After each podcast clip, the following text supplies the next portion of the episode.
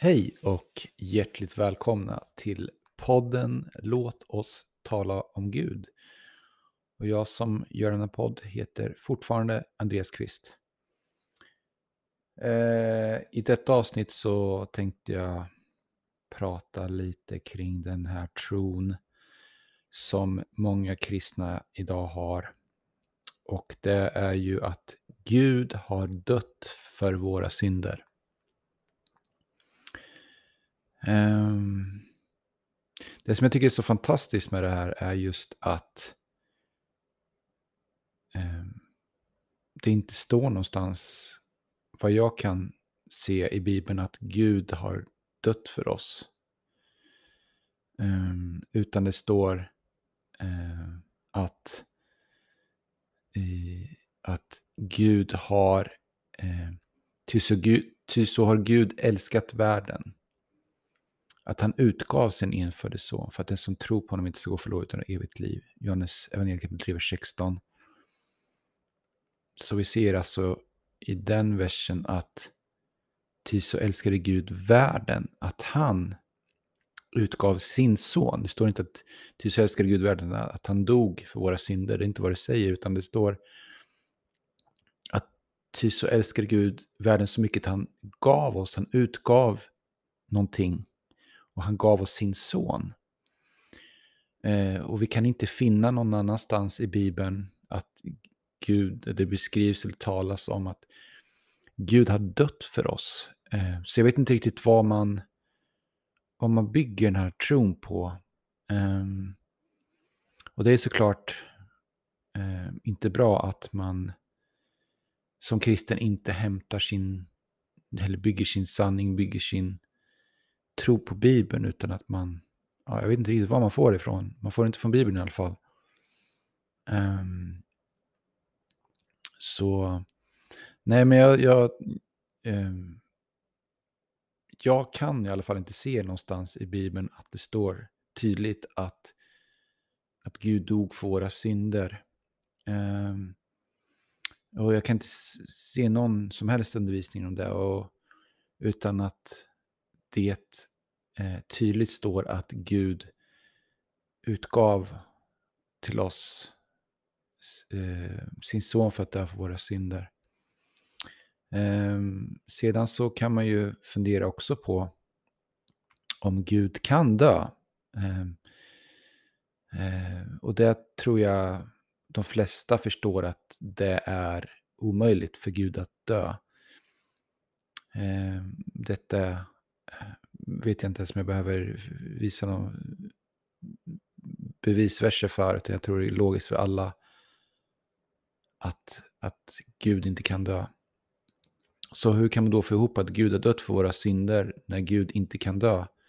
Det är också en, såklart en fråga som man måste ställa sig. För det står i första Timotius brevet kapitel sex vers sexton att Gud är ensam odödlig. Så som sagt, Gud kan inte dö.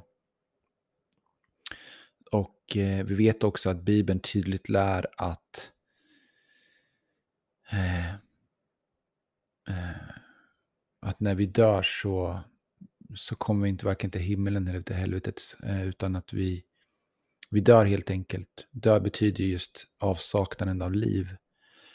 Eh, men Så jag, jag tror inte att, att så många kristna har verkligen funderat över det här så mycket, utan att det handlar just om att man, eh, man inte tänker själv, utan att man lyssnar till vad alla andra säger, att man, man eh, istället för att gå till Bibeln och studera själv, lyssnar till, som sagt, till vad andra kristna tror.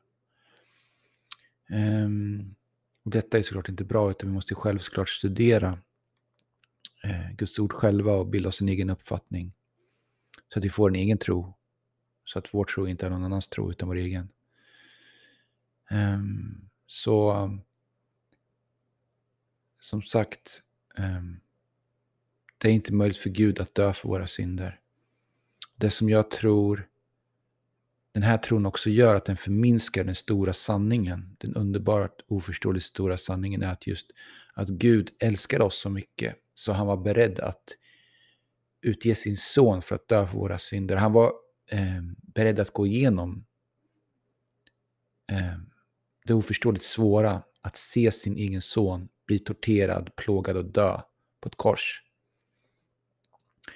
Eh, så detta tycker jag gör det Gud har gjort för oss så otroligt mycket större än just den här tron att Gud har dött för oss. För det, jag tror inte att, att egentligen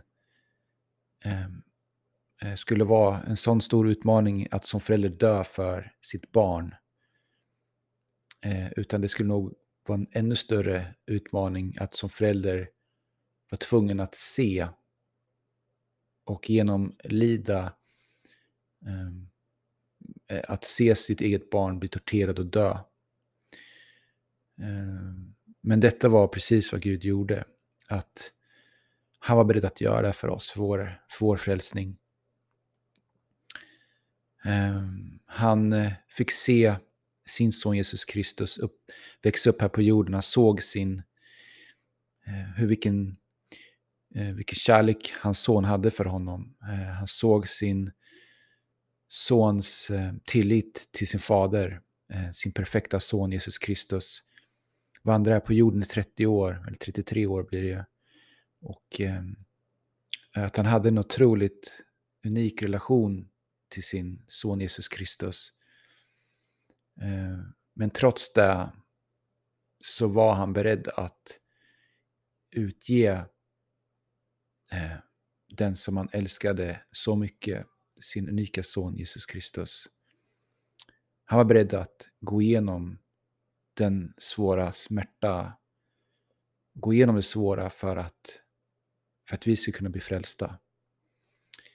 Men detta såklart kan vi inte förstå och se när vi tror på treenigheten och när vi tror att Gud har dött för våra synder.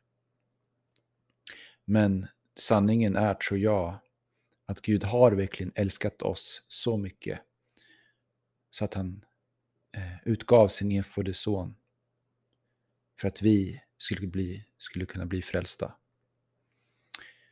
Så